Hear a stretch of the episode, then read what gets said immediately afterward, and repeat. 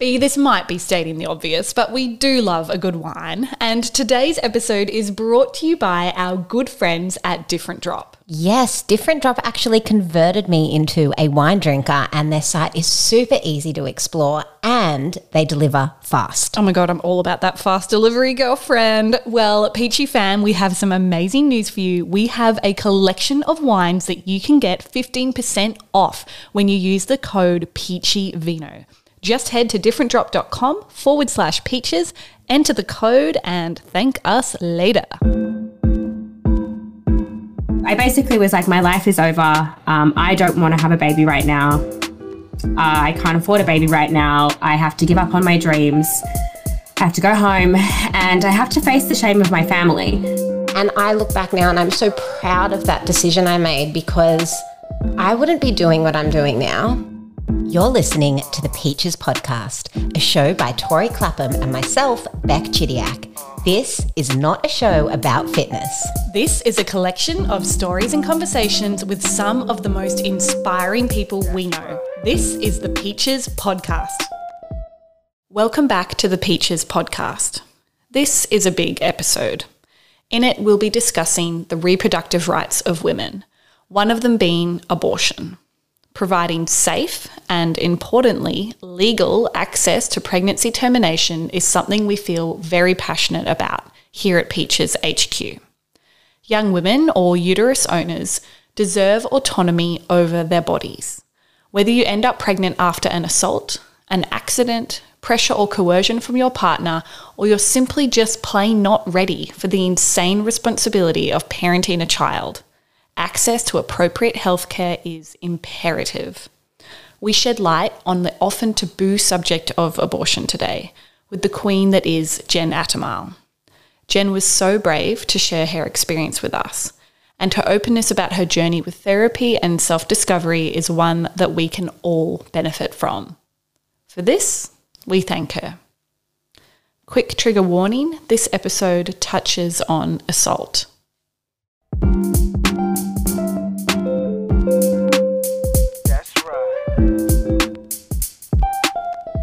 Jen, welcome. It's so nice to see your face. I believe you're in upstate New York at the moment.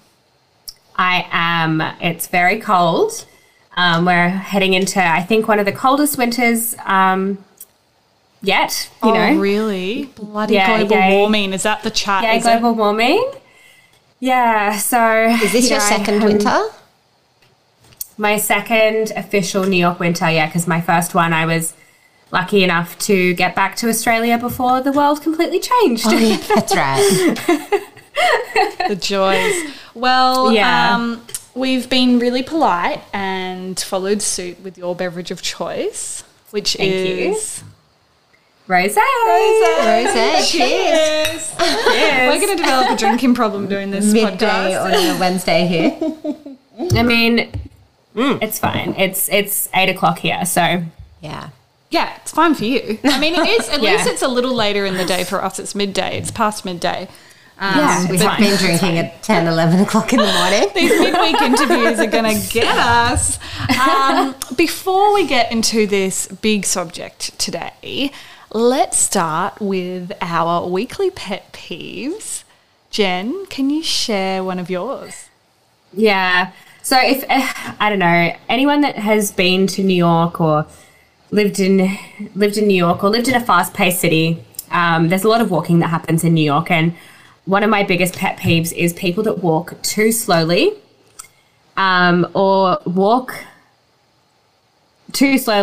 they're like looking at their phones and they're just like bumping into you or just not looking where they're going, and like you're really trying to get somewhere in a hurry and you're like trying to dodge them, but then they go them. It's a whole thing and it's really annoying. We've had this peeve. We've talked about footpath rage. Yeah, mine was sidewalk hogs when there's too many people together. Yeah. And Tori actually mentioned the pace of the walk. So it is a thing. I feel you deeply. I don't understand how people can plod along so slowly. Like I've said in the previous episode, it actually physically pains me to be behind someone when they're walking that slowly. So I was actually behind someone the other day and they weren't even walking. They were in a car. They were driving their car in New York City and they were on their phone, like scrolling through reels, and they were driving at the same time and they were swerving and like going so slowly. So it's not just limited to the footpath. It is literally on the roads as well. It was terrifying. Danger. That is really bad. It was so dangerous. Yeah. It is. Scrolling through reels. Good Lord. What is the bloody world coming to? B, what's yours? So mine, I think you're all going to agree on, whether you're in a relationship or seeing a guy or a girl or whoever, and it's when you're told that they're coming home after this last drink. And can we all agree we know what I'm talking about? Oh, my God. Yes. When they're like, hey, babe, just having one more beer, I'll be home after this drink. And then they just don't. And it happens to be a 3.5 hour beer. My Lord. How do they stretch it out? So, yeah. And after 10 years of being with Brett, he's getting a little bit better, I must admit. But, yeah, it's just don't even tell me that you're coming home after this beer. Like, who are you telling, yourself or me? Yeah, Chris does that. He'll be like, I'll be home soon. And I'm like, why are you... You don't need to update me, and I know that you're lying because if I get a coming home soon message from Chris, I add at least 2 hours to that time. So that's a peeve. When I say I'm coming home, I'm coming home. Yeah, yeah. Boys, figure it out. Or girls, if there's some girls out there, although women I feel like are generally more considerate in that department. Yeah. Mine is the discontinuation of a product. Like, they reel you in, they get you with the perfect shade of whatever the hell it is, and you love yourself sick with it, and then they discontinue it. And where are you left? What are you supposed to do? This happened with you with the Astralis eyebrow. Babe, I still have them stocked up. You bought like 5.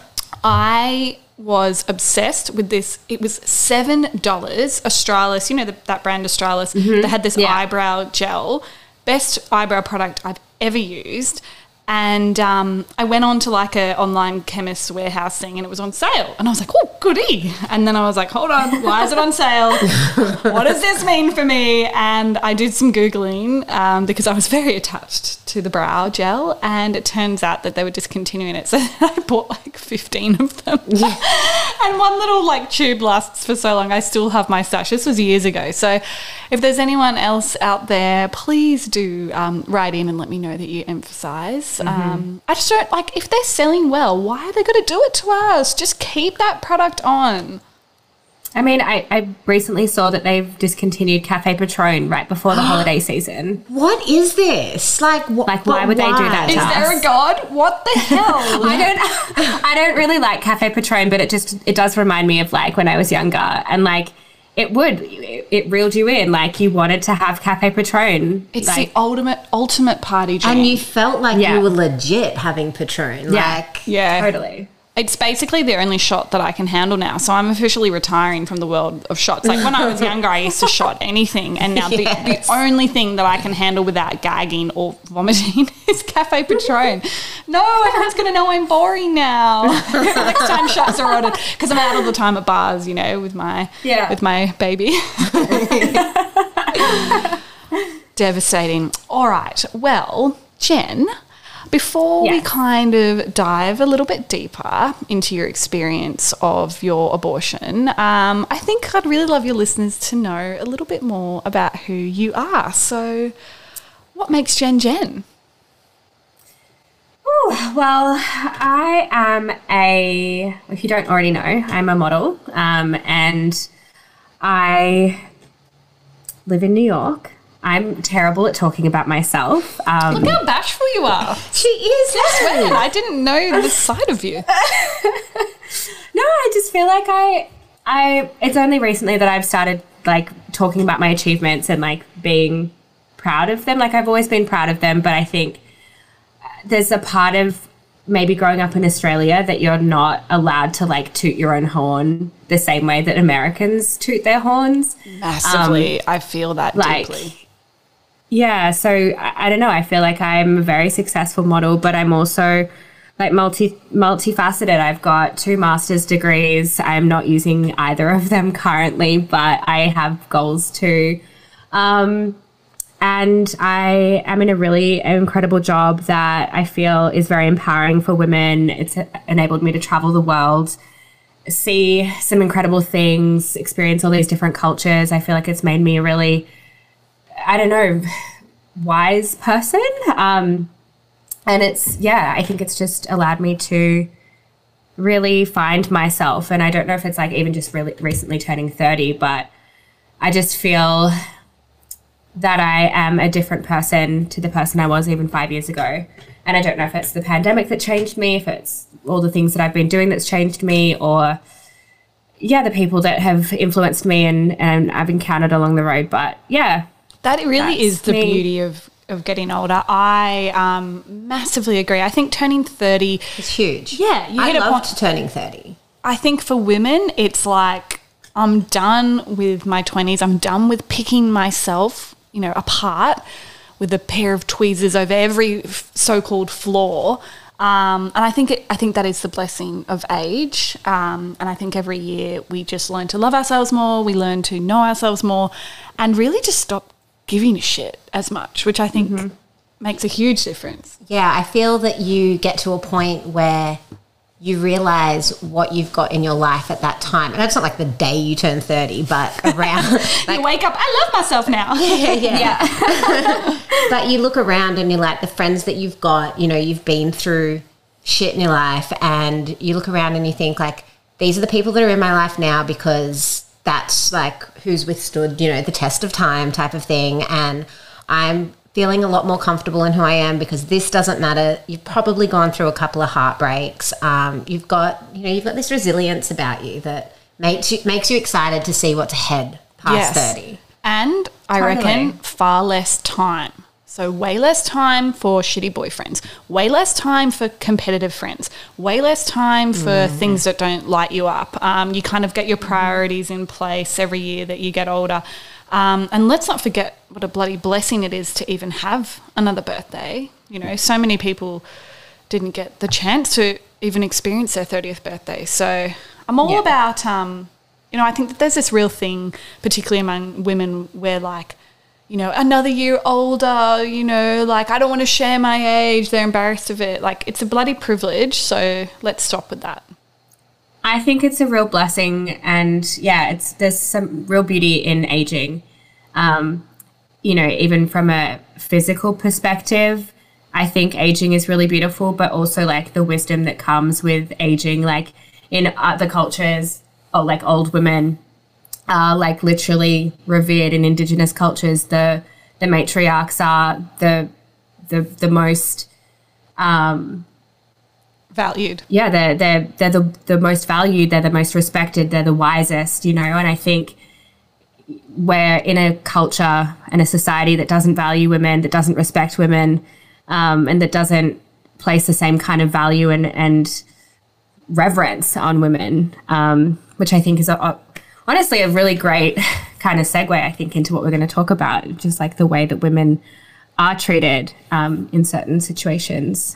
When it comes to like reproductive rights and stuff. So I'll let you do the talking. I'm just like trying to control the conversation. No, this is exactly why you're here. We're here to listen to you and ask you questions. Well, let's get into it. I mean, one of the reasons why I approached you to talk about abortion is because I knew that you were comfortable doing so, because you were very brave to share your story on your own podcast with your bestie, Amy. Hey, Amy. Yeah. Amy is Jen's best friend, as I just mentioned, and she is a beloved member of the Peaches community.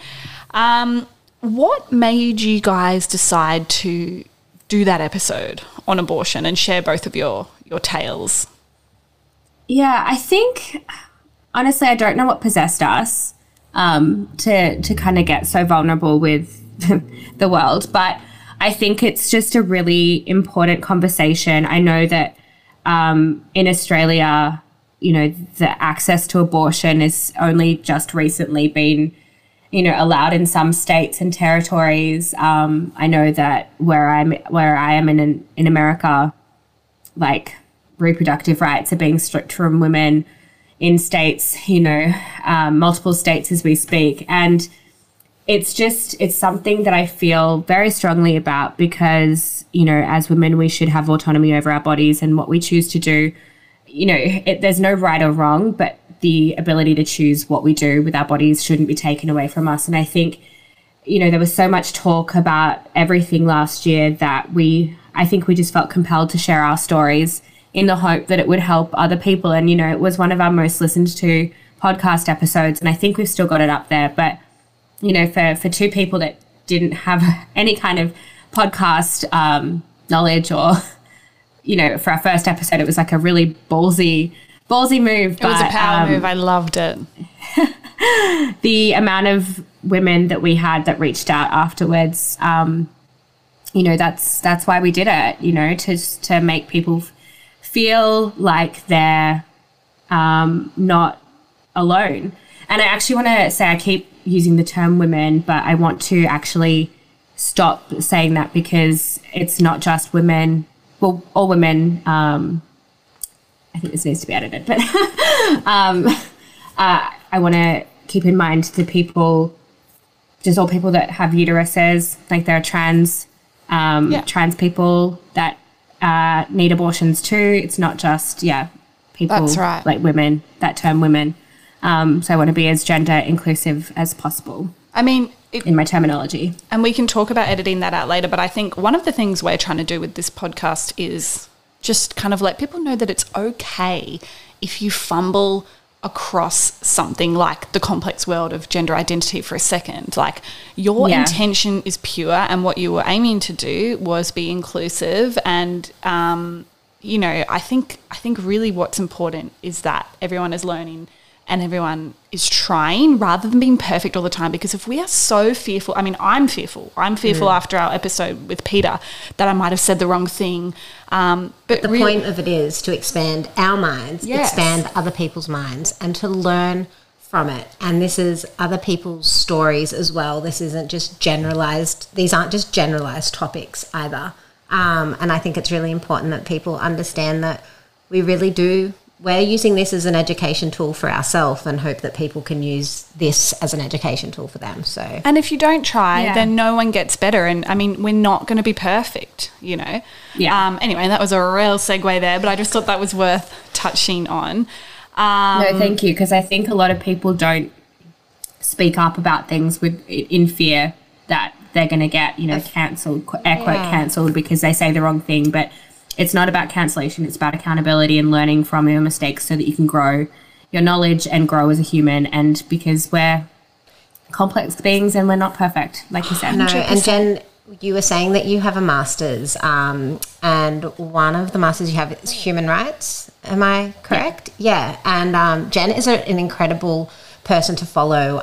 You're very, very, this is getting a little bit off topic, but someone who I really find easy to follow when you are educating people on racism, women's rights and things like that, because you really debunk and break down kind of how people look at things and how you can learn. And you don't just say, don't say this, say that. You actually provide resources where you can continue to learn. And I've used a lot of that. I've swiped up a lot of times on your things. So thank you for creating that space for people. Yeah, and thank you for helping educate us. Your posts on Black Lives Matter have been really invaluable to me. So if anyone is wanting to broaden their horizons in any of those regards, definitely check out Jen's Insta profile. But taking it back to the subject that we are unpacking today, would you like to share your story, Jen? Yeah, so I don't know, when was it? I think it was 2017. I had an abortion. I guess that's the in a nutshell. But it was a real, it was a really difficult thing for me.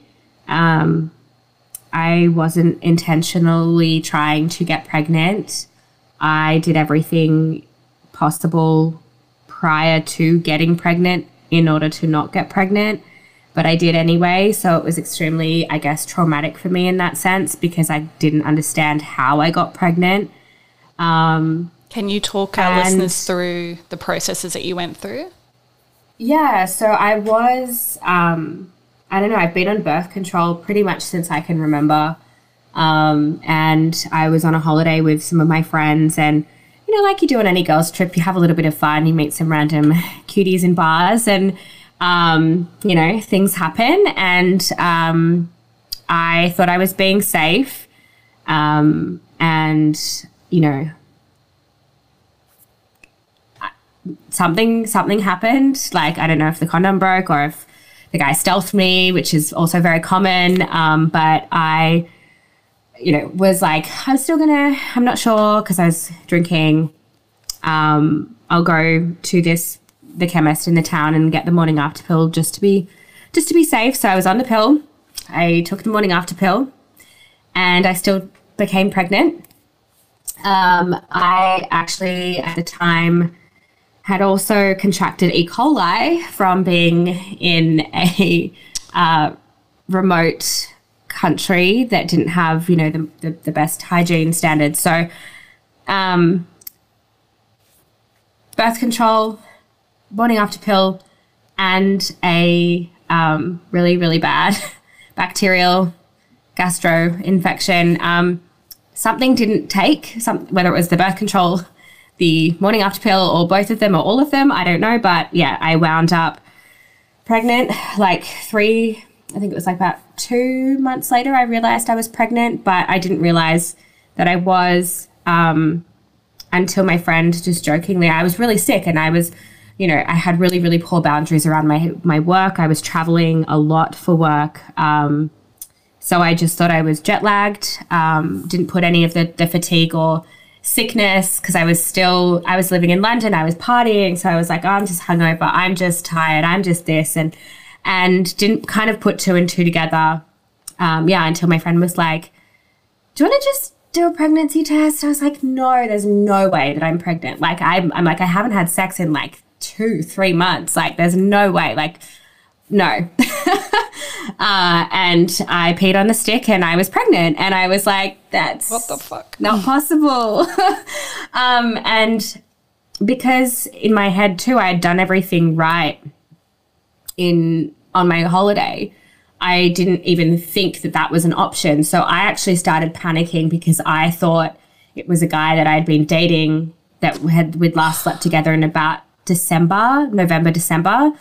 So in my mind, I was then thinking, God, I'm way further along than I think. I might have to have this baby.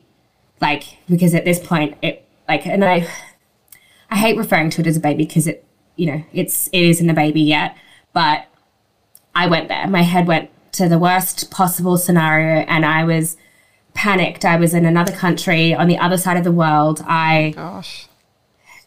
Was like, what the fuck do I do? You know? It's terrifying. It's honestly terrifying. Yeah.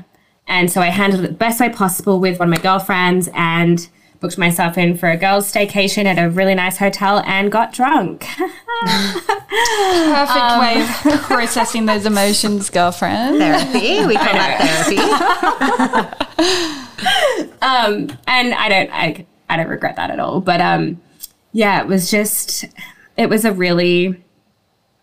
weird time too because I then had to figure out, you know, because I thought I was like maybe 3 or 4 months along. So I had to research if I could actually terminate the pregnancy. And then I was like, you know, at this point too, I'm spiraling. So I'm not mentally like well, and I'm okay to admit that, but I basically was like, my life is over. I don't want to have a baby right now. I can't afford a baby right now. I have to give up on my dreams. I have to go home and I have to face the shame of my family. I grew up in a Catholic household and the guilt and shame of having a kid outside of marriage is something that even though I'm so okay with now, I still feel that residual shame from my grandmother and like my mom. Like when I told her that I was pregnant, you know, she immediately asked me about the, you know, quote father. And I'm like, it's not about the father. It's about me and my body and what I want to do or don't want to do right now. Like, I don't care about him. It's not his decision. And I don't know who it is. Like, I don't know. And yeah, so there was a lot of things going through my head. I ended up, you know, going to one of the, I guess, I don't know if it was a fertility clinic. It was, no, it was like a. Was it still in London at the time? It was a pregnancy. Yeah, I was in London. So I was really grateful that it's, you know, such a good healthcare system as well. So yeah, I went to this like pregnancy clinic and I had the ultrasound and I was only 13 weeks pregnant. So that was a huge relief, but it was like I was still pregnant, you know. I had these dreams of being an international model. I hadn't got to New York yet. Like all of these things, these dreams that I had for myself, I was like, oh my gosh, I'm not going to be able to do that. And in saying that, I do have the utmost respect for people that do choose to keep their pregnancies, that do change the course of their lives to have a baby. And, you know, for me in that moment, I just knew that it wasn't what I wanted to do. It wasn't part of my life plan. And I know that when it is the right time, that same person that was like in me, I guess, in that way, that same soul is going to come back to me when it's the right time for me. But it's still something that I think about, not every day, but like when my friends say that they're pregnant, it does make me emotional because I do still think, well, what if I can't have a baby again? Like, what if that was my one chance? What if, like, there's so many complex things I think that, you know, you don't go into having an abortion lightly. And then there's so much trauma that gets carried through having that we also don't talk about. And Jen, it's so nuanced. Can I ask you something while you're talking about your experience? You obviously got quite triggered about, you know, taking it back. The triggering, is that when, like, do you become emotional when you think about the experience and what you went through, or is it the, like, any kind of guilt or shame around it? Like, what sets you off the most? It's the guilt. It's the guilt that, yeah, like, it's such a difficult thing. I think like I do get emotional, but as women, you know, we're given this beautiful opportunity to bring life into the world, but like it just wasn't my time. I wasn't ready. And when I do have kids, I want to be able to give them at least, like, for me, I want to be able to give them the best life possible. And that's always how I've envisioned having kids. And it wasn't then. I think it's really important to remember that, like, you're a person too. You're a fresh budding rose too, not the potential of a pregnancy. Like, yeah, I think now's the perfect time for me to share my story. I had an abortion in 2016, Jen, and now I have the life I never thought I could have imagined. And mine, it wasn't even an experience of a one-night stand. Mine was with my partner now, Brett, who I was already 5 years into our relationship. And I fell pregnant, and it just wasn't the right time. On paper, it was pretty much the right time. Our closest friends had just started having children, their first kids. My best friend, Amy, when she picked up that I was pregnant, purely by looking at my boobs, she knows your body, girl. She was she was pretty much 8 or 9 months pregnant, and we were standing in a park, and she looked at my boobs, and I knew I was pregnant, and she was like, "Are you pregnant?" And I just looked at her. Now, this is my best friend who knows me better than anybody, and she would have been over the moon if we were about to have kids together, but she knew that that was just not on the cards for me at that time. Mm. And she just looked at me, and I can still remember, this is the most like emotional thing for me to talk about, because she just hugged me and she knew what I was going to do, and we didn't even have to say anything to each other, you know. And I think the whole experience of having gone through that abortion wasn't emotional for me, having made that decision. I do not regret that decision for 1 minute. I was such a lost little soul. I was nannying at the time. I had no idea what I wanted to do in my life. I was making, you know, casual money. I hadn't even gotten my Pilates certificate. I was still attending Pilates as a client. And I look back now and I'm so proud of that decision I made, because I wouldn't be doing what I'm doing now. I would have a child now, and, you know, I don't know what that path would have led me down, but Jen, like, you made the right decision by listening to yourself, and it's not a decision out of being selfish. It's a decision of self-care and self-love, because it's your body, and having a child is the biggest responsibility you're ever going to have. Like, those little, like, children, those little things, they take up so much time, so much space, and if you're not ready, you're not ready. You don't have to have fallen pregnant through a traumatic experience. Yes, you can have fallen pregnant with a partner of 5 years or a one-night stand, like, and I think that the word abortion and termination is almost like a dirty word. It feels like a dirty word, and the experience of having a termination and having an abortion feels dirty when you're doing it, because it's so secretive. It's like you're hustled underground and you're sneaking into this clinic, and then you're doing this thing that, like, back in the day was, well, even still now, is illegal in so many places, and it just feels like you're doing the wrong thing, even though in your heart you know you're doing the right thing, but all the external factors tell you that you're doing the wrong thing. And I think, and then you walk out of the clinic. I walked out of the clinic, and there was people there with posters of fetuses showing them at me, screaming the Hail Mary at me. I'm like, for fuck's sake, are you kidding me? Like, this is hard enough. Yeah. So I just, like, I really hope you know that, like, if you look at the position I'm in now, I made that same decision that you did around the same time. I also want you to know I have done extensive research on termination and abortion. It has no link to fertility. In fact, I remember,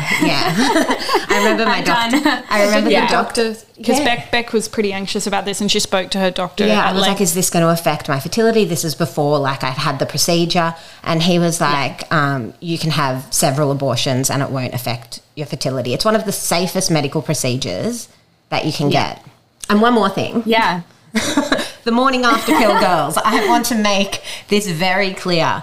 The morning after pill doesn't work if you're in the middle of your ovulation. So what the morning pill actually does is stops you from ovulating. So if you okay, I did not know that. I know. So if you're also doesn't work if you're over a certain weight. So it's actually really not. Wow, I did not know that. Because it's not potent enough, or there you go. That's ridiculous. They should just have, like, doses. And this comes down to education. Yeah. Like, we don't know these things until we're caught in a situation that we don't want to be in. Yeah. Yeah. I mean, I'm coming at this from such a different perspective. Like, I struggled to get pregnant, and I've never had a scare. And I remember before we started trying, I mean, I don't want to sound insensitive, because I have not walked in the shoes of a woman or a person who's had to terminate a pregnancy. But I actually remember saying to Bec, there's this weird part of me that almost wishes I'd had a scare. And I've heard that from women a lot, this feeling of, at least, you know, like, you know that your body can do the right thing. And I think fertility and it's the complex world of, you know, reproductive rights is so in depth, and the most important thing for us to, you know, take away from this conversation is that It is so personal and specific to the person who's experiencing it. You know, like Bec said, you don't have to have had something absolutely awful happen. For example, you know, people who get pregnant from things like rape and assault. You could have been in a long-term relationship where everything's set up, you're stable, and you still aren't ready to have a baby, and that is okay. Yeah. I think, like, it was really interesting when I was doing research for, like, that podcast episode, I did a poll on my Instagram asking, you know, out of my followers who had had abortions, obviously completely private. I'm never going to tell anyone who clicked yes or no, but, like, the amount of people, including people that are very close to me that I wouldn't have ever thought would have had an abortion because of their, like, views, have had abortions. Wow. And I think it's just, like, because we are told not to talk about it because it is so, like, shameful, or there's, like, shame instilled in us by this fucked up society. Mm. We don't talk about it, and we don't come together as women, as a community of, you know, people with uteruses that can help each other, that can, you know, share knowledge, share wisdom, and help each other through it. Like, you know, we've lost that sense of community, I think. That's why it's really important we're doing a conversation like this, you know? Massively. I also think that the conversation around abortion and termination can be light. Like, it doesn't have to be this deep conversation. Like, if you're having a conversation with your girlfriends or, you know, family members and things like that, like, it's the thing that I think frustrates me so much with abortion is the heaviness that's linked to it. Of course, it's a pretty deep experience to go through, but I remember I took my mum to my abortion. Brett was so supportive, and he, you know, was right there at home afterwards, but I really wanted to take mum purely just because I knew that she had experienced the same thing in the past, and she's spoken openly about it to me, which also helped make my decision so much lighter, because it was like, well, you know, mum's done it. She's fucking human too. Yeah. And I remember she took me to the clinic. It was in Surrey Hills, and we sat down, and it was just all really, you know, everyone's just kind of sitting there like cattle in the docks waiting to be shot. Yeah. And mum looked around. She goes, oh, they've painted the place since I last been. Like, just to kind of be like, shed light on it, you know, and I think it's important just to have a light conversation. Not everything has to be heavy to make you feel like an intervention. Not everything has to be an intervention. Yeah. And I think I also want to say, like, you brought your mum to your appointment. I do, you know, I feel like sometimes I'm a little harsh on my mum, but she did, you know, obviously ask me a few questions that I felt were a bit, like, intrusive, but I also know that she did support my decision when I chose to make the decision that I made. And for me, like, with her being raised the way that she was raised, I see that as a really beautiful and big step of her. And, like, you know, I think that's all you want is the support and knowing that whatever you do choose to do, your decision is supported no matter what.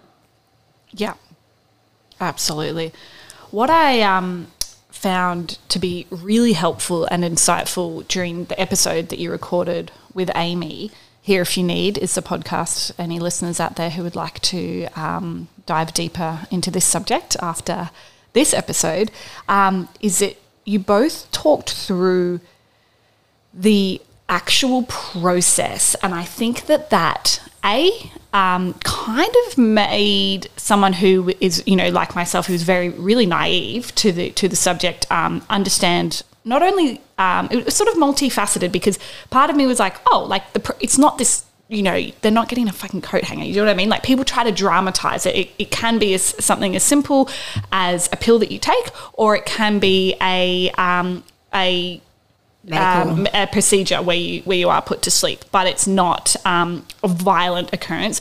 But on the flip side, It also made me understand that it's not a one-day thing. It is a process, particularly if you do take medication, of having a bleed and having to deal with the repercussions of that. And I wondered if you would be kind enough to share that process with our listeners today. Yeah. So I had a medical abortion. I think it's like where I got put under anesthesia. Yeah, I got put under anesthesia. The doctor at the time was hilarious because he made a joke that he was giving me free drugs, and I was like, woo, and then I woke up and I was in a waiting room and I'd had my procedure. I was like, yay, free drugs. But I, yeah, like the next day, I understood the procedure, that it was like a vacuum, and it was like basically sucking the cells and like embryonic tissue or whatever. I don't know. I'm just sounding like fancy now with my terminology, but sucking it out of you. And that would be it. I thought that after my procedure, I could go to work the next day. And that is not advisable. Yeah, I flew to Mexico to film a TV commercial. It's interesting, though, because it's not something you call the boss and be like, like if you had had a miscarriage, you would have like more than likely had given them the heads up that you had miscarried. But if you have an abortion or a termination, you're not really calling into work and being like, hey, guys, had a termination yesterday, not feeling great. That's that taboo again, isn't it? Mm-hmm. That damn taboo. Yeah. Yeah, and I think like maybe – I don't know. I think there's a lot to be said about my boundaries around like my work culture, but I also think that, yeah, I was too afraid, or like not even afraid, but I felt like there was so much stigma and shame attached to being honest about what had just happened to me that I basically went to a filming of a TV commercial in Mexico. So it was just like I was in swimwear the whole time. After a procedure like that, you can't wear a tampon because you're still open and raw. So putting in a tampon would cause like infection.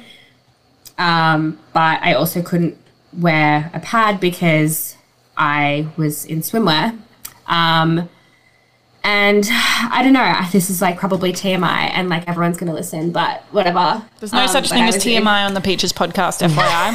And if you think it's TMI, then you don't need to listen, mate. That's my message there. Maybe you do need to listen. Oh, yeah. Or open your ears and your heart. Continue, Jen. Yeah. But, yeah, I just remember lying to the stylist and said, I need to go lie down.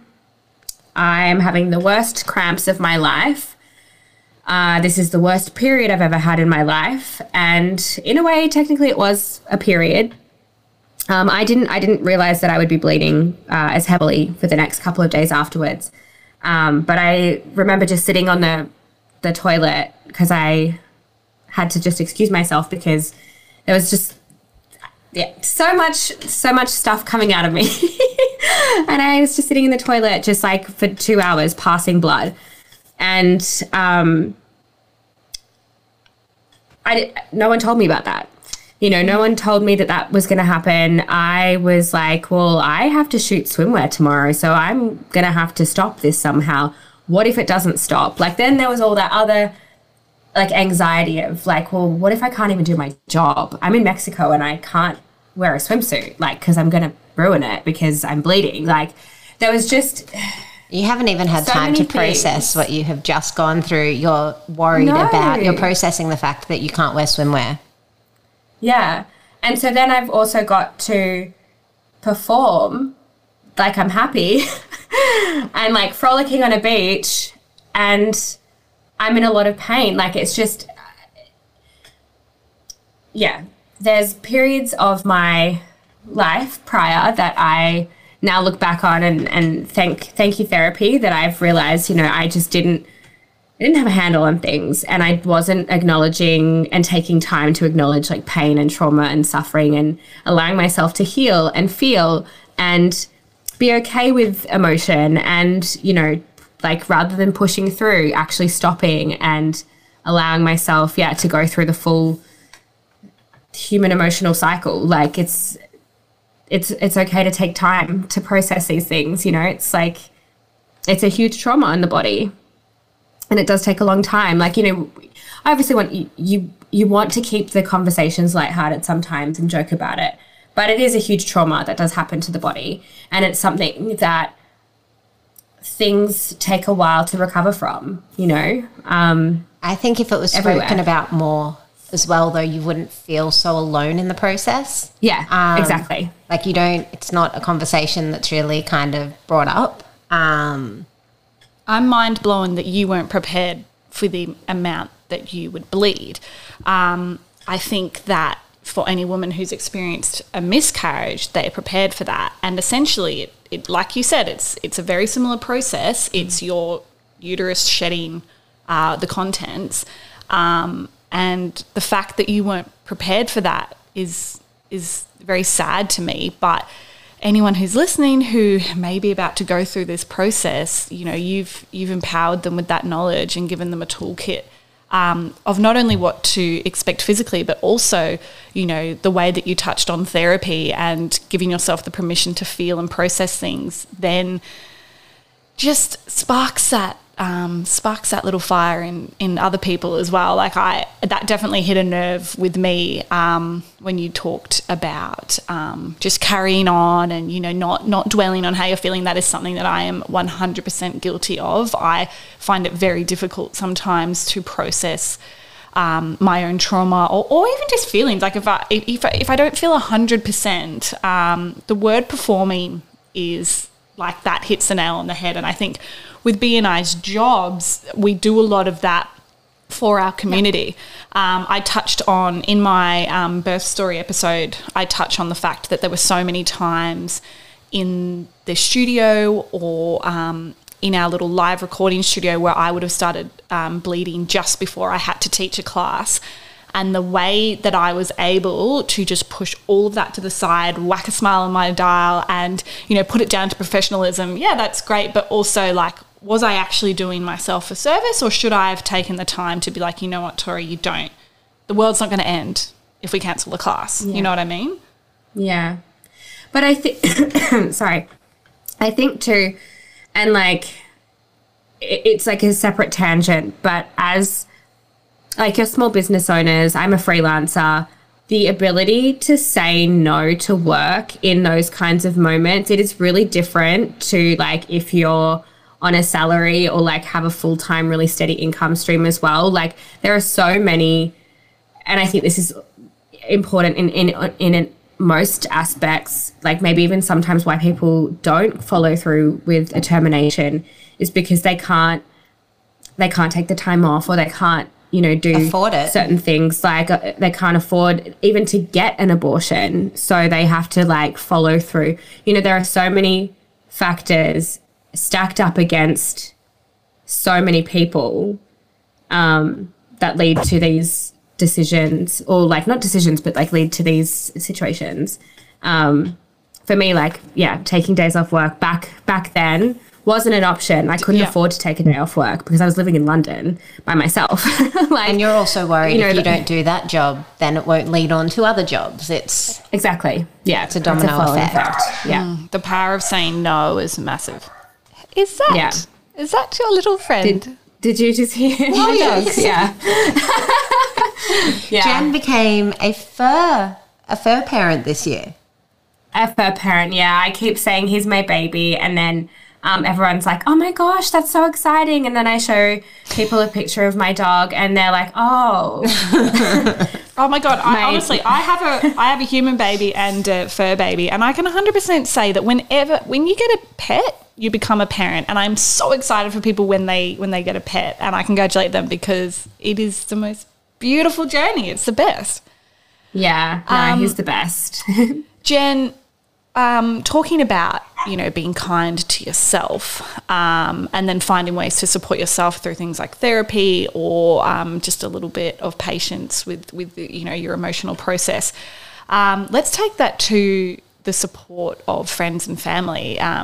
Who supported you, and if there was someone who supported you really well, what was it that they did that helped?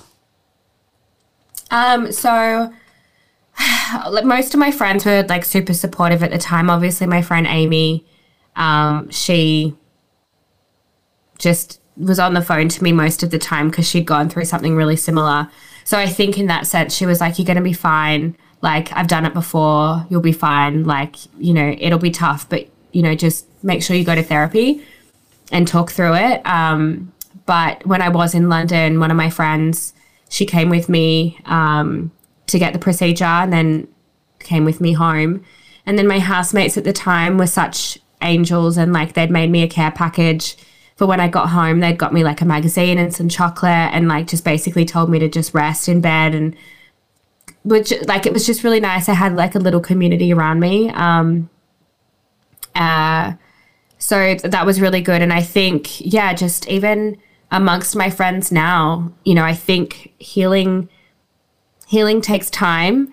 And, you know, obviously I'm still emotional when I talk about it. So it's not something that I don't know if I'll ever properly, you know, be like, okay, to the point that I don't cry, because like, I feel like crying is fine. It's, you know, it's feeling, you know, it's part of being human. But, I think even being able to share my story with my friends or talk about their experiences, and the more, yeah, you create a community of like-minded people around you that have gone through similar things, I think it makes it easier to like navigate that post procedural world, or like whatever emotions that arise, like, you know, in the 6 months after or the 3 years after, like you could think you're completely fine, and then something will come up and you're like, whoa, I didn't realize that still affected me. But you can then turn to your friends that have all been through the same thing, or that you've told about your journey, and they'll be there to help you and support you.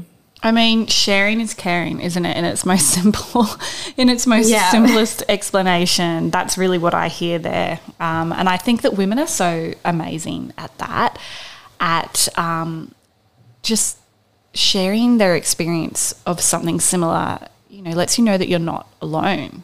And that's what you're doing for us today, which is pretty powerful. Yeah. I also just think because of everything that's going on right now, and like the real resurgence of these like archaic, patriarchal, I'm not even going to call them values, because they're not values. They're just like horrible, horrible rules being imposed on people.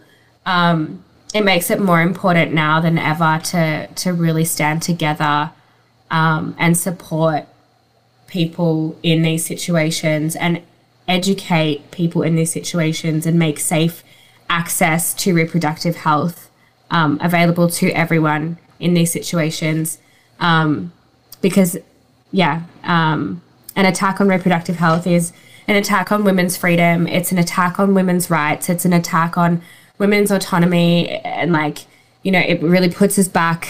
And I think we've made such progress in empowerment, in, you know, all of these things. And, you know, that's partially why I think some of these laws are being passed, because a lot of these men are terrified that we're finally rising up and reclaiming our power. But we need to stick together and really, make it accessible and affordable, and, you know.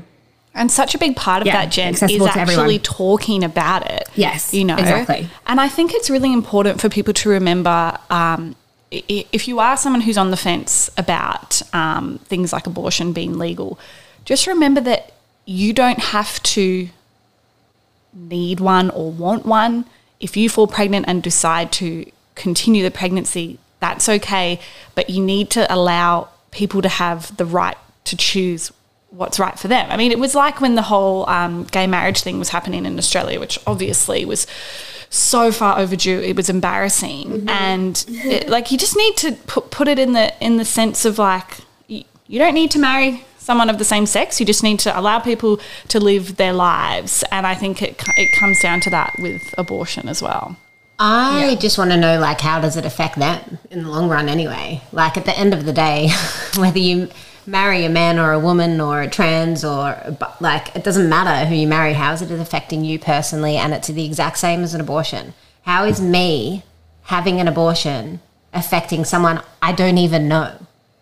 I mean, in some ways it's actually a service, because one of the worst possible things you can do for the environment is bring a human into the world, if we're really frank about it. And you know, you could also be putting pressure on the healthcare system, on the social services system. I mean, that, you know, to have a child born into this world, it is such a big responsibility, and they deserve to have love and affection and care and all of that stuff. And I was definitely, I was talking to Bec about this when I had Isabella, my daughter. I started getting all these really weird triggering thoughts when I was looking after her, just thinking about how awful it would be if someone wasn't caring for her properly, like if someone was just leaving her to cry and cry and cry, or if someone wasn't changing her nappy so that she was getting burnt on the skin by, you know, by her waist just sitting there for too long. And I think that this can happen when children are born into the world and someone isn't ready to take care of them. And yeah, it's just funny how when you become a parent, you start to think about all those things. And I guess I have even more respect now for anyone out there who has had that procedure, because you damn well wouldn't want to do it unless you're ready, because you're 100% closing a chapter in your life and you're opening up a new one, and that's not something that people should take lightly. And, you know, people always say things like, oh, you're never ready to become a parent, you know, all that stuff, it's never the right time. But actually you are. We are allowed to choose when the time is right for us. I knew the difference, like 5 years on. I was still nervous to have a baby when I found out I was pregnant, but I knew that I wasn't taking the option that I did 5 years prior.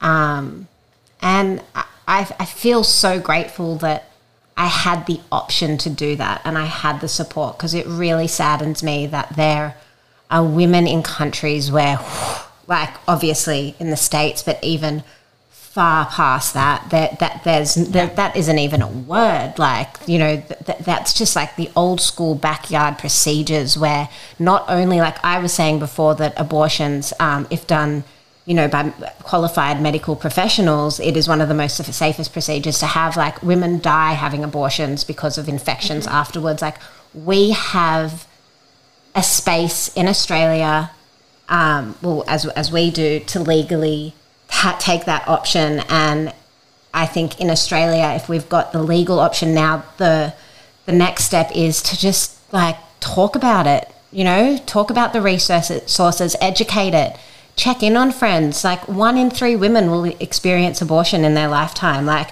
go to a dinner party with a bunch of people, look around and count that. 1 in 3 of those women would most likely have had an abortion. Yeah. Has anybody seen, I believe it's on Netflix, it's called Never Sometimes Often Always. I think I've got that right.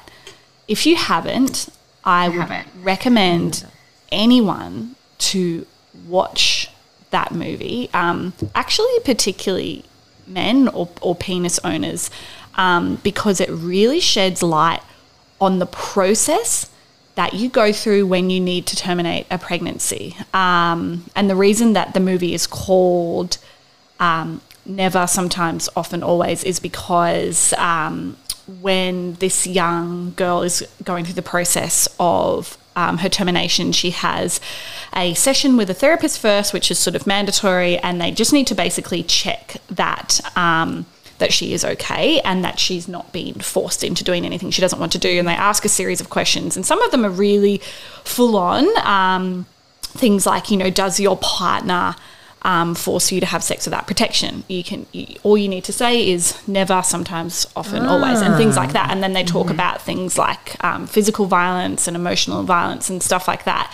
And the reason why I say that it would be really important for men or penis owners to watch that movie is because I don't think they understand that a decision made in the heat of the moment, of whether it's stealthing someone, which, if anyone doesn't know that term, it's when you say, from my understanding, please correct me if I'm wrong, from my understanding, it's saying that you are wearing protection when in fact you are not, and the repercussions that can come from that. Or even, you know, just the little peer pressure things that we've all had a shitty boyfriend say to us in the past. Oh, a condom doesn't feel good. Do you know what feels worse? Getting pregnant when you're not ready. Pushing a baby out. Pushing a fucking baby out. I don't feel good. Can confirm after recently doing that. No. So I don't really know where I was going with that other than recommending it, because... She likes to go into depth. It was brilliant. When you get a recommendation off Tori for a Netflix movie or show... I'm going to tell you all about it. You'll get everything you need to know. I want to make an informed decision when I'm watching a new show. Absolutely. Yeah. Jen, we talked about how your friends and family supported you and what they did that made you feel safe and cared for. What was unhelpful? What are things that that people should avoid if they're trying to support someone when they're having this procedure? I think a big thing is if someone does tell you that they're having this procedure done, it's not common knowledge for everyone else to know either. I think like that information, because of the shame and stigma still associated with it, I think, you know, you need to take that information to the vault unless it's something that is like it's life-threatening to someone else. I know that someone close to me told someone else that was close to me without my permission, and it kind of really hurt because I thought it was, you know, a information between just the two of us, and, you know, it's fine. But, like, I think, you know, it is such a personal thing, such a personal decision, that you do want to feel safe in those kinds of situations. And sometimes having just extra chatter in your brain and in your decision-making is sometimes not necessarily the best thing. But 100%. And yeah, I think also just like offering your 2 cents. Like don't offer your opinion. Like that hasn't happened to me. I don't know if it has actually. Who cares? But like, if you don't agree with someone getting a termination, don't unload that onto them, because it's already hard enough. Like, it's such a hard decision anyway. Like I said, like the thought of what I did, it's still with me today. Like, I know I made the right decision, but that guilt that I feel, it will be with me forever. So having someone else tell me their opinion on what I'm choosing to do with my body, it's just unhelpful. Mm. Massively. So I get very passionate. I was like, it's just don't do it. Like, do not apologise. That's huge. That's a huge subject, and that's a huge thing to bring up. Yeah. I kind of want to make a little note about you mentioning keeping a secret a secret, and it doesn't have to be on something as big as a termination. It could be anything. I think that we have this weird thing, particularly among girls, where it's like, oh, yeah, I'll keep your secret apart from to my best friend and apart from to my husband and my partner. I'm very passionate about keeping someone's business their business. If someone tells me something in confidence, I'm not going to then go and tell even Chris or even my best friend. It is truly sacred when someone comes to you vulnerable and shares something really personal about themselves. And it's happened to me before. It's happened to me a couple of times where I've had really good friends betray my confidence, and then the secret has come out in really traumatic ways. Mm. I'm going to share it's kind of a big one. I had, in an episode recently, I shared that I was assaulted, and I had told a good friend of mine, and at like a random party, this drunk girl who I barely knew, who was the flatmate of my friend, said, oh, yeah, I heard you got like slashed or something. She said something, and it honestly was such a fucked up experience for me, because I was just sort of like gobsmacked, and I didn't want to fucking talk about it, particularly at a party. And I wasn't ready. I was there to have a good time, not to air out my dirty laundry. And it's not a dirty laundry. No, it's not. Like, but, and it's like things like that have happened to me a few times, and I just think, oh, can we all get over this thing of like, of it being okay to share someone else's business? I think, you know, it doesn't matter if it's your closest friend or if it's your partner. If someone shares something with you in confidence, then respect it, because trust is everything. I've been guilty of being that person that has actually shared information, and like it, and I'm not proud of it, but it like it comes out because there is that like incessant is not the right word, but like I think there is this thing that, you know, a lot of a lot of us like to gossip. We love to share people's news and like that's I almost that like first. Yeah. Yep, and then I realized that it was not healthy. It was damaging some of my relationships, but also I was like, actually, that's not my story to tell. Like, I don't know if she wants that out there.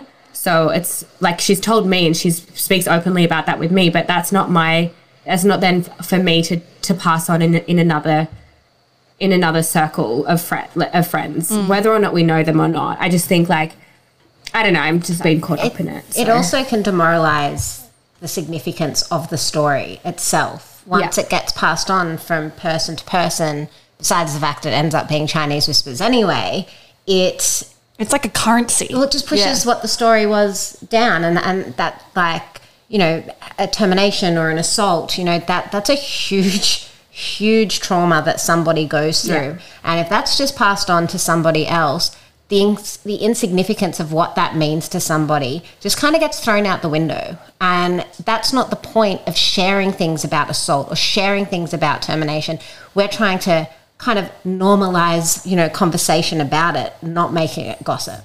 100%. I mean, I think there's like the difference between talking about somebody's experience and not dropping any names and educating somebody on it rather than gossiping.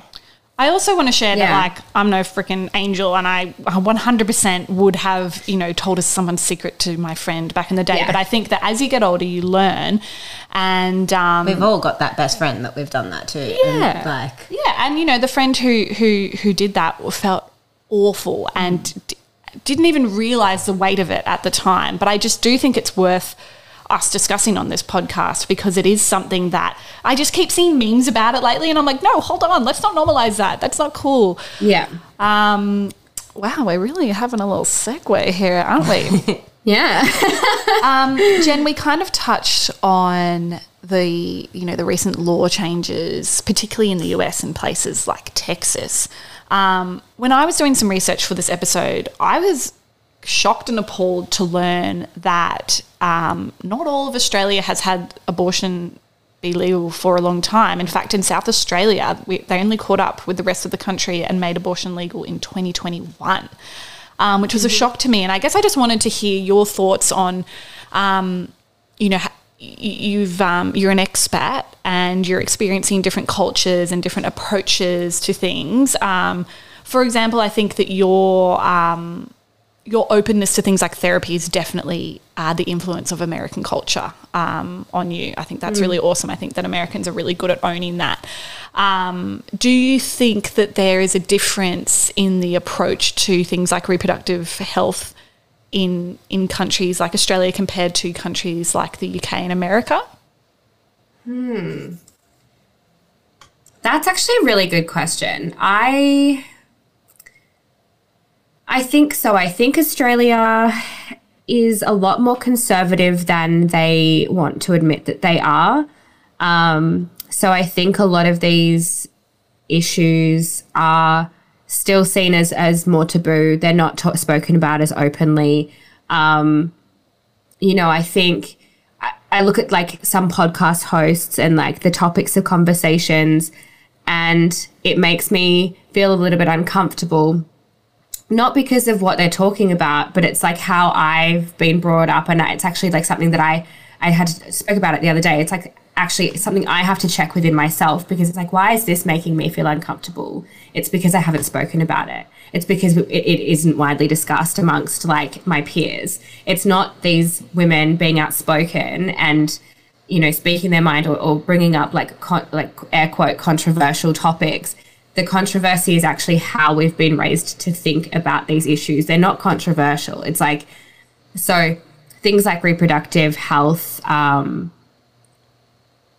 just a multitude of like other things. I definitely think, you know, we in Australia have, it's like a little bit prudish, very conservative mindset, I think. And like where, unfortunately not as progressive as I think a lot of us like to think we are.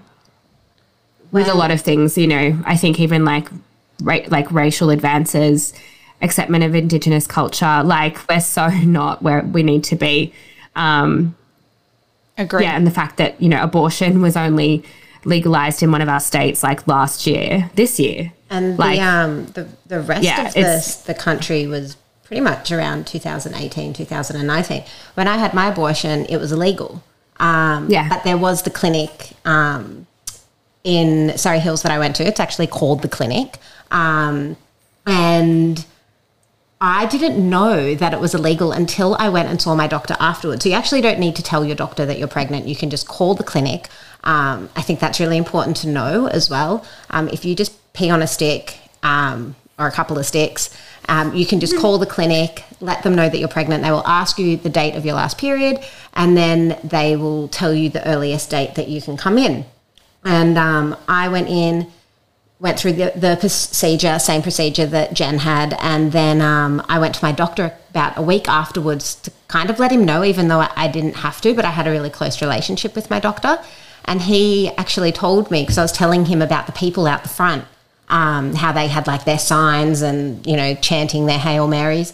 And he was like, he said to me, it's illegal to have an abortion, like in New South Wales. I was like, what? I just had one. And he goes, no, when you were getting your consult with the actual doctor, did he ask you a list of questions? And I was like, I'm not ready. I'm not this. I'm not that. And they just sign off that you are mentally and emotionally unstable. So if you are deemed emotionally unfit to have a child, then it's legal.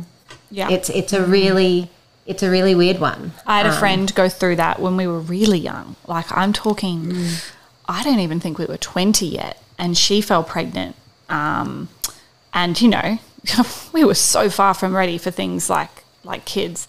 And I remember her feeling so distressed at the thought that it wasn't legal, and she didn't know, would she have to go somewhere else to get it and all of that stuff. And, you know, we did some research together, and I was like, okay, no, it's fine.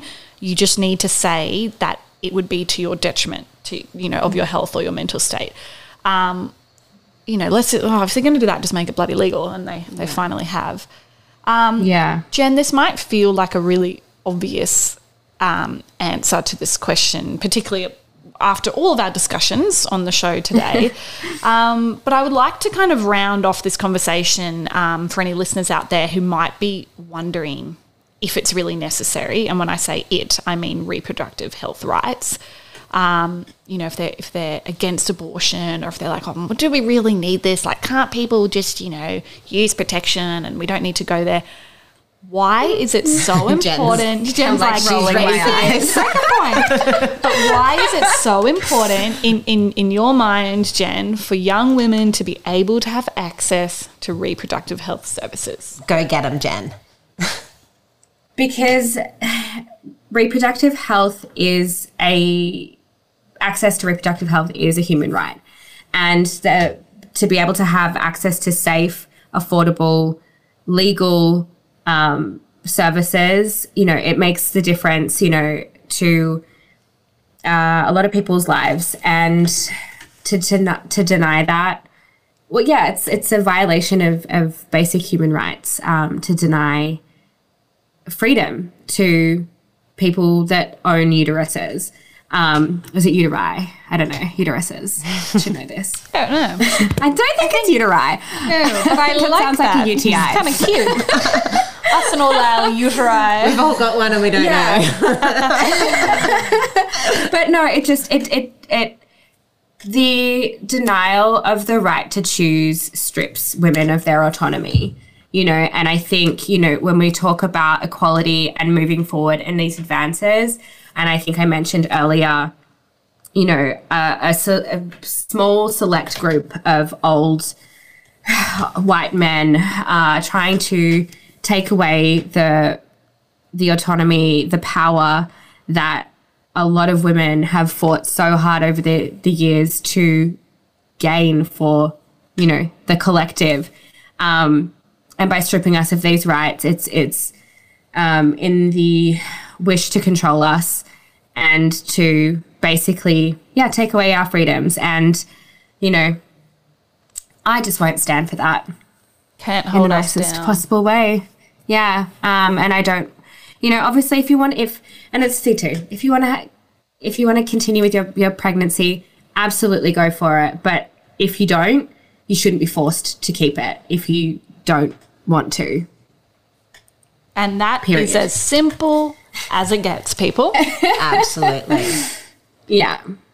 Oh, Jen, thank you for being so brave and open with us today. I think that you sharing your story, and actually, unless I'm remembering it incorrectly, I think that when you first recorded the abortion podcast with Amy, it was a little more lighthearted, and I don't think that I realised that you were grappling with the emotional journey that you are. I didn't realise that you were feeling the guilt that you are, and maybe that's something that you have since discovered.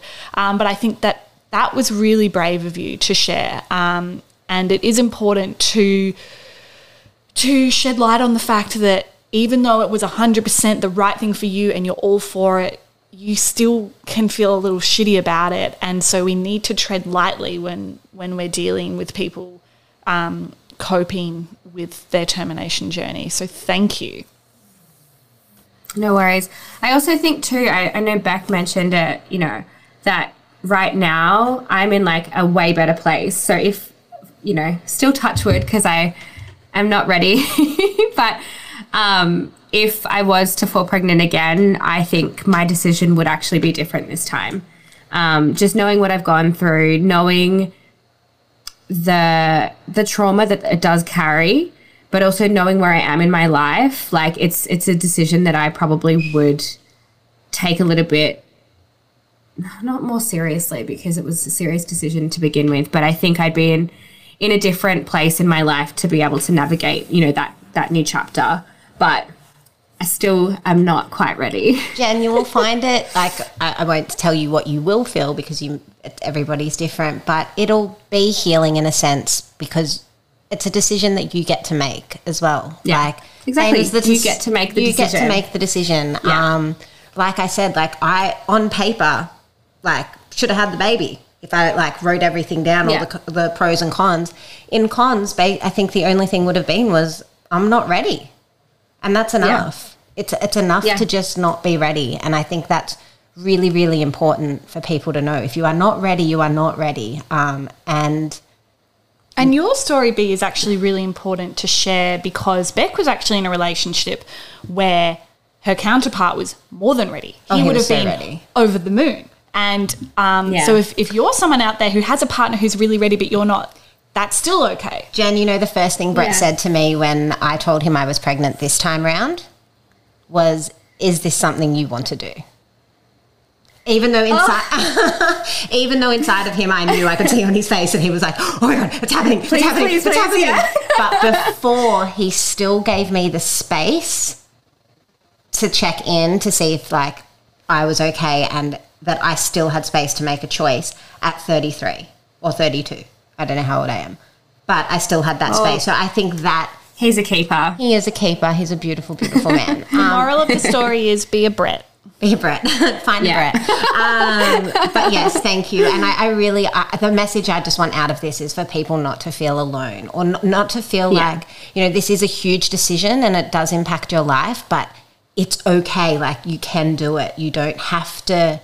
It's not a dirty thing. I really do believe that abortion and termination has such a dirty stigma, the procedure around it, the word vacuum, like there's so much about it that just makes you go, oh, you know, and it's not. It's just a procedure that you're going through, you know. We have miscarriages. We take the contraception pill, like you're stopping pregnancy by taking the pill. So I think just, guys, if you need to make the decision, like you're not alone, and 1 in 3 yeah, women do make that decision. Yeah. I would like to end our conversation with our MPFFA moments. Jen, on the podcast, we like to just round things up by sharing a moment that made us feel fucking awesome. It doesn't have to be something that happened this week. It could be a really special memory in your life. But because Peaches exists to MPFFA, we like to share just like a happy little memory at the end of each episode because it's bloody nice. So what made you MPFFA lately? I mean, like, a few things, but probably the feeling I felt when I booked my mum a ticket to come over and visit me for Christmas. Oh, yeah, that's about as good as it gets. Yeah. And you paid for her, did you? Yeah. That's big too. That's a real sign of your success, isn't it? That's a defining moment. It felt really cool because I feel like, I don't know, yeah, not tooting my horn. Jen, I just feel like your freaking horn. Enough with this Australian tall poppy syndrome. I think I have a beak on it somewhere. You've worked so hard, and it's okay to be proud. For God's sakes, let's normalise being proud of our hard work.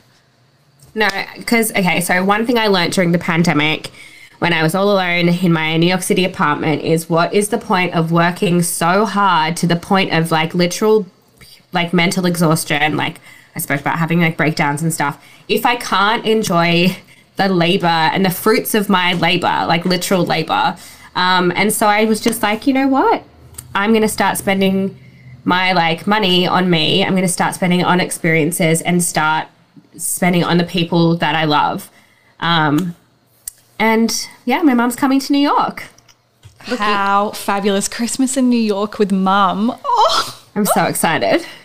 Like, it's going to be a lot, but it'll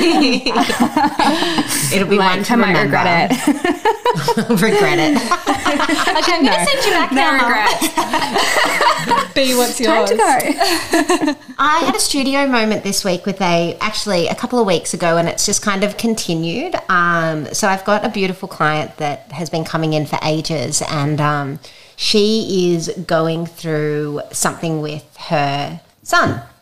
And she's shared it with me. It's a bit of a deal going on in their life. And I shared a similar experience, and it's made her feel open to continue discussing, like, what's going on. And I've noticed now that she comes to my class right on opening because nobody else is there. And so she can chat. So she can chat. And we haven't had that conversation of, like, you're coming in early to have a chat.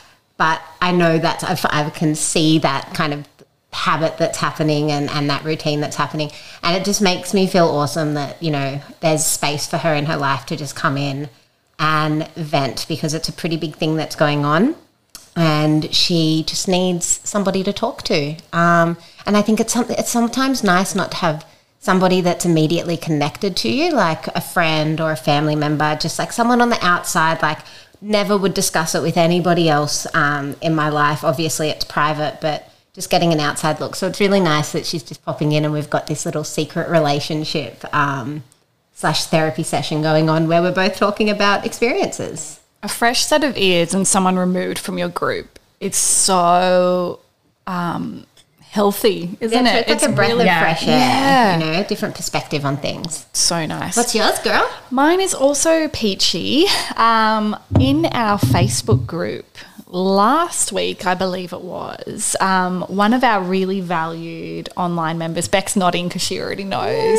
Her name is Holly. Hey, Holly, if you're listening, we bloody love ya. She posted in the group quite a vulnerable little post, and in it she shared her thanks for what being part of the Peaches community has done for her. And she went on to share that she'd moved to Sydney with a partner. They'd been in a relationship for 7 years, and the relationship had broken down, and basically she was on the lookout for some new mates. And she said, I know this is kind of funny to share, but does anybody want to, like, catch up?